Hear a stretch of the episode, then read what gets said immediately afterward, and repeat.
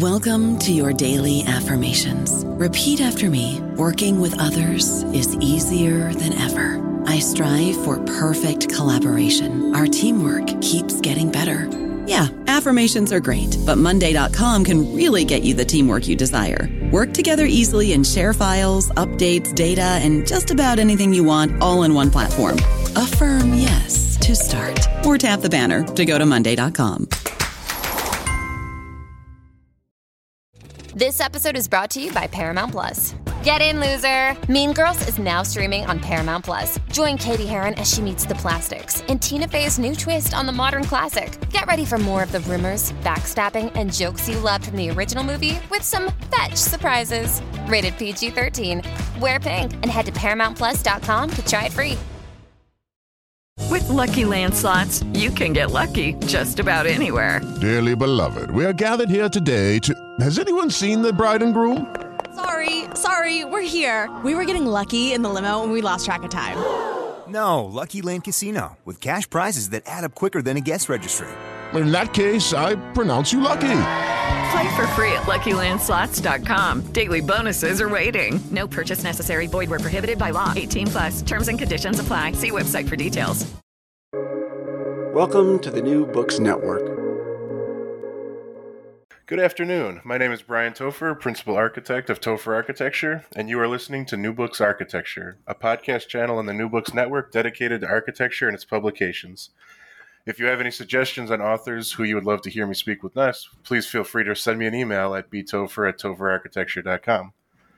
Today's guest is Carla Yanni to talk about her book, Living on Campus An Architectural History of the American Dormitory. Carla is the professor of architectural history at Rutgers and the second vice president of the Society of Architectural Historians. So, Carla, thank you very much for being here and talking with me today, and welcome to the show. Thank you. It's a pleasure to be here. Pleasure's all mine. So, before we begin, could you tell the audience a little bit about yourself? Sure. I'm an architectural historian. I am a social historian of architecture. So, I look at uh, buildings, ordinary buildings, as well as architect design buildings. Uh, not so much in terms of style or um, great men, but more uh, to understand what buildings meant at the time they were produced, how users used them, how they made meaning out of buildings. Uh, very interesting, and that kind of will lead right into our first point. So the book, very clearly, it is about dormitories and you raise a very valid point that a very large percentage of us have spent quite a few years living in that, but most of us, myself included, probably don't know much about them at all, their history at the very least. Right. It's a kind of kind of like the purloined letter. It's uh, hidden in plain sight. I think many of us walk past them. We have lived in them, and a lot of people have opinions about about the architecture of residence halls. But this is the first book length study of the building type. Absolutely. And that, and so yeah, we'll start right there. You had mentioned, you know, building. It, you're not as focused on the building type, more of the social use. And so, in particular, one thing I found interesting that you've talked about a few times in the book is that dormitories, even though they've always been around, they've never necessarily been built just as a place for students to live. They're actually more of an intentional thing because of the interaction between students I was wondering if you could kind of elaborate on that a little more. Right. Well, especially in the United States, um, the ideal of the collegiate experience. So the uh, the concept that college is not only a place where you gain knowledge, but a place where you make friends, build a network, uh, perhaps meet a future spouse, make connections that will be advantageous in business all of that is tied into the American conception of university, which is why the residence hall holds such a special place in American colleges and universities. Um, this is also true of Oxford and Cambridge in the UK. But for the other ancient universities of Europe, they didn't provide housing for the students. So it's a particular, um, it's, it's particularly associated with Oxford and Cambridge and this concept of, of residential life. Absolutely. And you, you touched upon it. And so, you know, so it's not just the social issue. There's sort of the, I guess we'll say, the negative history of it as well that there was kind of a bit of an elitist, almost sexist undertone to a lot of that social interaction and preparation. I know in particular. Oh, sorry. Go ahead. Go ahead. I know in particular in the second chapter, it goes into very much depth on even when women were kind of brought into the college atmosphere, it was not the same experience. Even their dorm life was not the same experience intentionally. That's right. So, um, universities in the Midwest, which tended the large state university, universities went co ed very early, 1870s. Right. Or so, and the first students, female students on campus, really had a rough time. Um, and so the deans of women, that was a profession that came into being uh, at, at, in order to help uh, female students at co ed universities cope with this overwhelming environment. The deans of students felt very strongly about building residence halls so that the women would form bonds with one another, have a safe place to live, places to study. Uh, the dean of women um, often had often lived in the, in the residence hall, or there was a sort of matron who lived in the residence hall. And in many cases, the women's dorms became the social hub of the campus because this is before the era of student centers. Right. Uh, absolutely. And you actually mentioned that. It's interesting because there's the idea that the men and women were separated, but you actually touched on it that the most of the male dorms had almost no common space, and that's intentionally was put in the female dorms for of a somewhat more, again, we'll say sexist reason. That the idea was they would be trained to host. Right. Often the concept was that the women needed to develop skills in hospitality anyway. right. I mean, they, although they were at the vanguard of their time, they were getting college degrees when that was very rare the expectation right. was still that they were going to become wives and mothers and that they needed to learn how to be gracious hosts. And also, in one particular case that I study in detail, the Martha Cook building at the University of Michigan, the yes. man who donated the money for that building said that the one of the purposes of the building was to civilize brutish young men. uh, yes, and that was a great case study. And you had mentioned the idea of training you know these college students as wives and mothers and so that actually led into so, a somewhat literal definition of the buildings whereas instead of the double loaded corridor that most of us are familiar with now they actually had the very intentional design of cottages. And i was wondering if you could talk about how you know this idea of the program space how it's being used actually changed the standard you know dorm building for female students right that's that's a complicated history that was laid out very clearly by a historian named helen horowitz who wrote a book on this subject um, in the 1990s yes. and she talks about the way that large congregate residence halls like the main building at vassar mm-hmm. were replaced with cottages uh, later for example, when Smith was built, Smith College, they built cottages, and Wellesley College started out with a large congregate building, but later added cottages. And the cottages were supposed to replicate family life.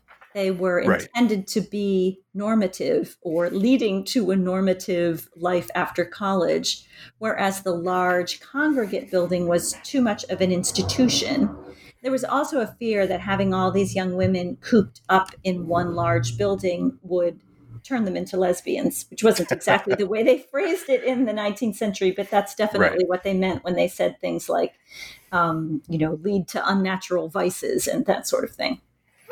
Absolutely, which is an interesting departure because I know you had made the point that early dorm buildings are very much modeled after convents and monasteries. That idea of keeping genders together, and like you said, at the same time, there is that fear of slovenliness in the men and homosocial activities in the women. Yeah, it's funny. It's it's true. There's a kind of uh, pendulum swing at some points in the history of college dormitories. There's an argument that having too many people in one building is too much like a monastery. It's it's not normal. It's not the way people live after college.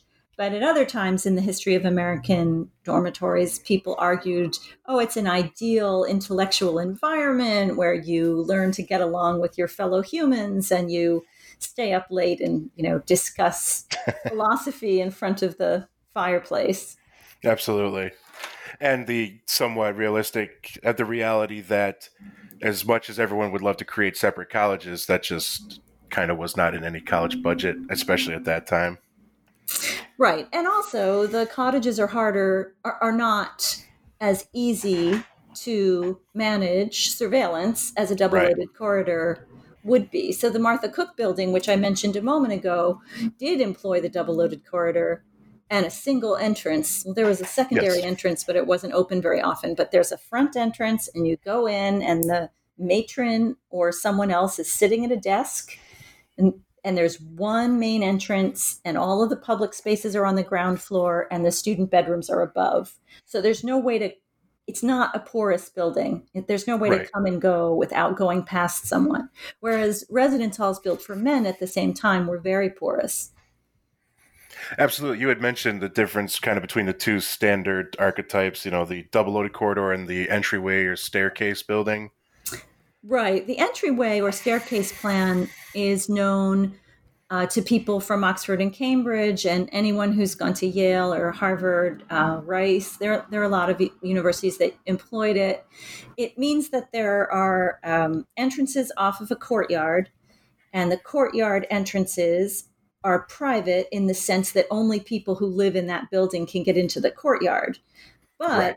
the rooms are off of a staircase not off of a long corridor.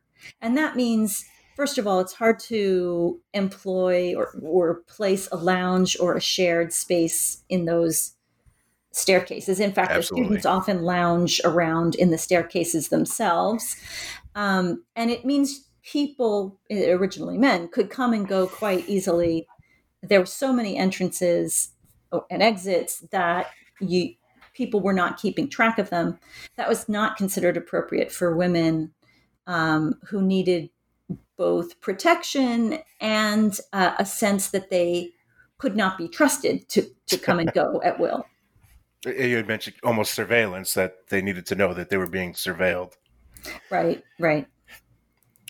And so, and, and, and very and great to talk about it. And so, moving forward, it was an interesting point that so after all this, you had mentioned the pendulum going back and forth. There was kind of a steep downturn, but then the 20th century, there was a significant, almost a much more dramatic increase in you know dormitories and students.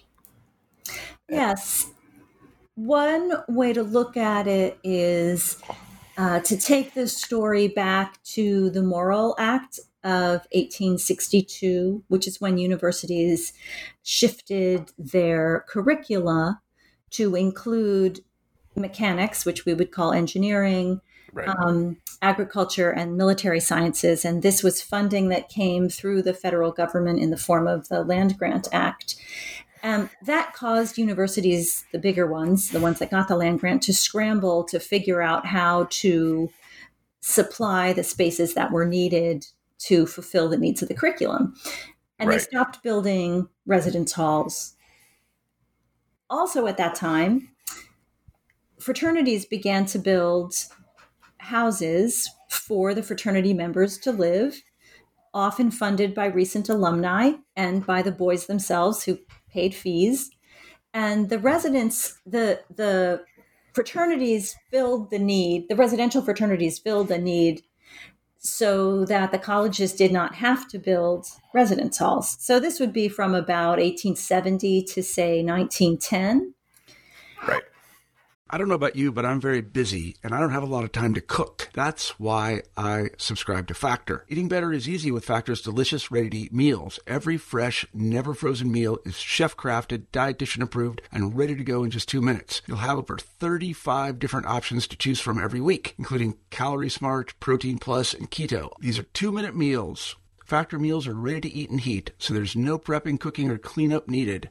They're flexible for your schedule Get as much or as little as you need by choosing your meals every week. Factor is the perfect solution if you're looking for fast, premium options with no cooking required. Sign up and save. We've done the math, and this is important. Factor is less expensive than takeout, and every meal is dietitian approved to be nutritious and delicious. Head to factormeals.com slash NBN50 and use code NBN50 to get 50% off. That's code NBN50 at factormeals.com slash NBN50 to get 50% off. And uh, that's an interesting point when you bring up the fraternities. You know, you kind of mentioned that, you know, the, the resurgence in dorms was the college's responses to fraternities. And it, it was a little surprising that, you know, it's no surprise to anyone that fraternities are a somewhat controversial topic. They have their issues with a lot of colleges. And you bring up the fact that even back then, that was an issue that is was that we're still dealing with now. Right. So to complete that thought, when deans of students, these were the people who were charged with the well-being of students, both men and women, when they perceived, and it was clear, that fraternities dominated all of the social life on campus. Mm-hmm. For example, you know, we might think of fraternity men as playing sports, but in the 1910s, they also were um, editor in chief of the newspaper, and they ran the Glee Club and the Banjo right. Society and all kinds of other, all kinds of other things that were part of student life back then. And they really pushed anyone who was not a fraternity brother out of the running of the of the college, out of student life, and there was a a hierarchy that developed where the fraternity men who tended to be Protestant, um, of course, white, mm-hmm. pushed Jews, African American students, if there were any, um, out of the sort of all of the socially beneficial parts of college life. So, deans of men thought, well, the way to solve this is to build residence halls that are as attractive as fraternities with all the amenities of fraternities, but that are for the ordinary student, that are for students who don't want to be in a fraternity and who could be randomly thrown together and yet still make those friendships that last a lifetime. Absolutely. And you had mentioned that they, you know, spent a lot of effort to really design this attractive, inviting kind of dorm halls. And so, you know, then the next period we'll kind of talk about. It seems that almost every architectural building type has a moment where very utilitarian modernist structures have a quick turn in the spotlight. And right. so you, oh, and so you go into a lot of detail about you know the modernist towers and kind of the backlash that they, for the most part, received. Right. The last two chapters of the book look at the high rise or skyscraper dormitory Yes. And the backlash against it in the form of residence halls that were meant to imitate villages or Italian hill towns.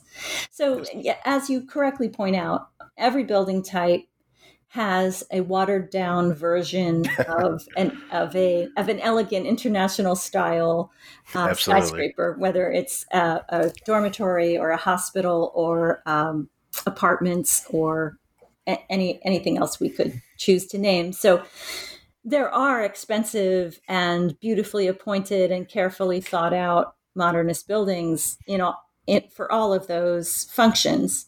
And there certainly are some for residence halls, but there were also a lot of cases where uh, utilitarian, relatively inexpensive skyscrapers went up quickly to fill the incredible um, needs of housing after World War II because of the GI Bill. Absolutely. And you, and you talk about that as one of the more significant increases in students. Kind of the idea that smaller classrooms evolved into the giant lectures halls that most of us are pretty familiar with now. Yeah, that that was something that really flummoxed me in my research because at Rutgers in 1955, when when Rutgers built the river dorms, which are three slab like yes. modernist uh, boxes on pilotis along the side of the river. They put classrooms in the in the basements, the lower two levels of those skyscrapers. And originally, those classrooms had glass windows on the side near the canal, near the river, and a view of a park on the other side of the river. Now there's a highway that goes past there, and everybody hates those classrooms. But what's strange about the classrooms is that they were not very large, they were square and they were meant right. for about 25 students. And so, even at this moment of a, an increase in the number of undergraduates, they hadn't quite come to the idea that a person lecturing to 25 is the same as a person lecturing to 3,000. Right. And I think that comes a, a little bit later. and, and and so you, you you hinted as well with Hilltown at Yale but you know, your your final chapter kind of goes into you know we've been we, especially we talk a lot about the double loaded corridor. You know, it's just kind of these utilitarian buildings. But I was wondering if you could go into a little more detail. There has been, I won't say recently, but there is, you know, the we'll say experimentation of new types and styles, and the idea of of trying to get past what has been around for 300 years. Well, the right the book and uh, the book ends in 1968, which was a time we all first of all it was 50 years, you know, bef- right yeah. before the book was published. So that that means someone else can have their crack at the at the last 50 years. um, it was also a time when the relationship between students and administrators and youth and adults changed dramatically. Yes. Uh, with every kind of understanding of youth culture changing drastically at the end of this of the 1960s and it also made a, a, a good uh, place to end the book because 1968 was when the California Regents approved uh, Kresge College, which was designed by Charles Moore and Bill Turnbull of MLTW Architects. And mm-hmm. it is as far away from the skyscraper dormitory as you could get. The students were involved in every part of the planning. They to instead of regular programming meetings where the clients would meet with the architects, they held group therapy sessions um, to discuss their feelings. Um, and what what it all boiled down to was the fact that the students did not want to feel like a cog in a machine. They wanted individuality. They wanted to cook their own food. They wanted to choose their own friends. They they wanted to get away from the corridor, which by this time had come to represent institutionality. Yes. Yep. Um, doors open directly to the outside. There are balconies. There's a compressed, narrow streets, little plazas. So that's the way in which it's intended to imitate an Italian hill town with that um, lively exterior pedestrian space. Absolutely. And you had mentioned that you know youth culture really wanted its own individuality and because there is the reality and I've, we, we've talked a lot about particularly the surveillance of its female students but there's also the reality and we're dealing with this pretty it's pretty relevant today's time as well. The idea that a lot of some of the student housing you know it was created it, you actually to take a quote from you it existed to establish hierarchies within the students.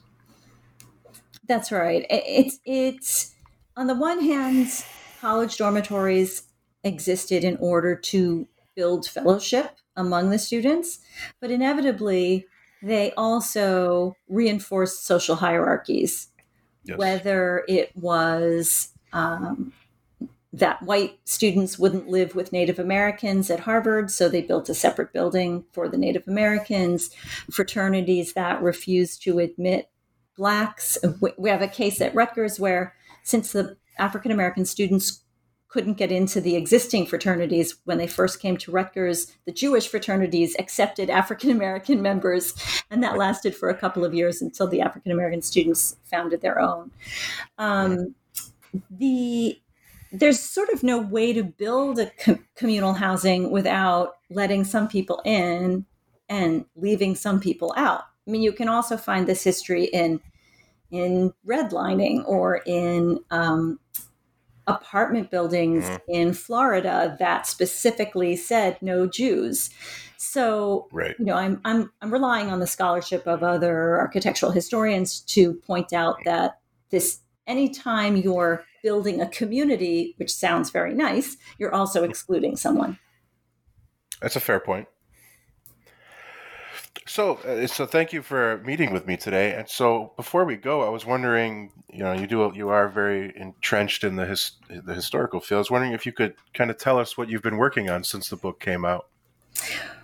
Well, um, I did write a uh, an opinion piece with a friend of mine who's a bioethicist, which we published in Inside Higher Ed, and it was published oh, in June, early June, and we said if you're a college administrator and you're thinking of opening the residence halls in the fall, think twice. Is that right? and then we gave um, a number of reasons why we thought it was a bad idea to open the residence halls. And, you know, one, I hate to say I told you so, especially when the, it's such a serious and dire outcome, but, you know, we basically laid out all of the things that have happened in the last few weeks. You know, students they're young people. They they are going to interact with one another. They're not even if you make all the double rooms single rooms, that doesn't help if you have students going from room to room to room. and I, I've been astonished at how puritanical people are about this. I mean, young people have sex, and when they have sex, they breathe on each other. And guess how you spread COVID? You know, it just it just amazes me that people are worried about you know how many chairs they're going to put in the dining hall and taking people's temperatures as they you know enter the gym. That there are some other more immediate problems that need to be confronted. So anyway i really do hope that people stay safe and that college students are, are start to take care of one another. I mean i think that's college students don't care what the administrators say. I mean, that's one of the things that that we wrote in the op-ed is that um, since the beginning of their being students, they establish their identity as students by breaking rules. They, they, the identity of the student is to do the opposite of what the administration tells you to do. So to think that they're suddenly in 2020 going to start obeying rules about not having parties to me is unrealistic. Um, it, but you know, one thing that I I, I noticed, uh, Michael Roth, who's the president of Wesleyan University, was on another podcast, and he he was saying this is only going to work if the students if the students are the ones who enforce the social standards. So, like 30 years ago, people smoked in classrooms. Well, maybe 40 years ago. Nobody smoked in the classroom when I was in college. Um, and people but now if somebody was smoking in a classroom somebody would turn around and say could you put that out? I agree. You know or you know we can all think of um, driving before seatbelts and certainly um, the way that people began to practice safe sex after you know 50% of their friends died in 1988 people do get serious, but it has to come from within the community. So my hope is that the college students themselves will say, "You you really need to put a mask on," or "I'm not going to go to that party. If you go, don't come back to my room." You know that these things have to bubble up from inside, or I just don't think they work. I would agree. So I, I've, I've every student I've seen on campus has worn a mask, and it is not because we're telling them, because as you said, they wouldn't care if we did. Well, that's good so to I, hear. Yeah. I think that would be, but that's an interesting point that it is up to the, the students are going to have to be the ones to really champion that effort. I think so. I can't speak for every campus, only the one I'm on, but yeah, we have so oh. few students at Rutgers. I, I I can't really say, but everyone I've seen is wearing a mask. Um, that sounds very interesting. I'd be interested to see if you do a follow up a few months from mm-hmm. now, considering yeah, what's well, going on. So we talked about, and a lot of people have asked us you know, how would this be different if there's reliable one day testing? How would this be different eh, if there's a vaccine, but the vaccine only works, you know, X percent of the time and only X percent of the people take it? So, yeah, there's certainly more to consider. Great. Well, thank you very much for talking with me today. The book is Living on Campus An Architectural History of the American Dormitory by Carla Yanni. Thank you again. Thank you very much, Brian. It was it was a lot of fun to talk about the book with you. Oh, same here. And thank you for listening. Thank you and have a great day.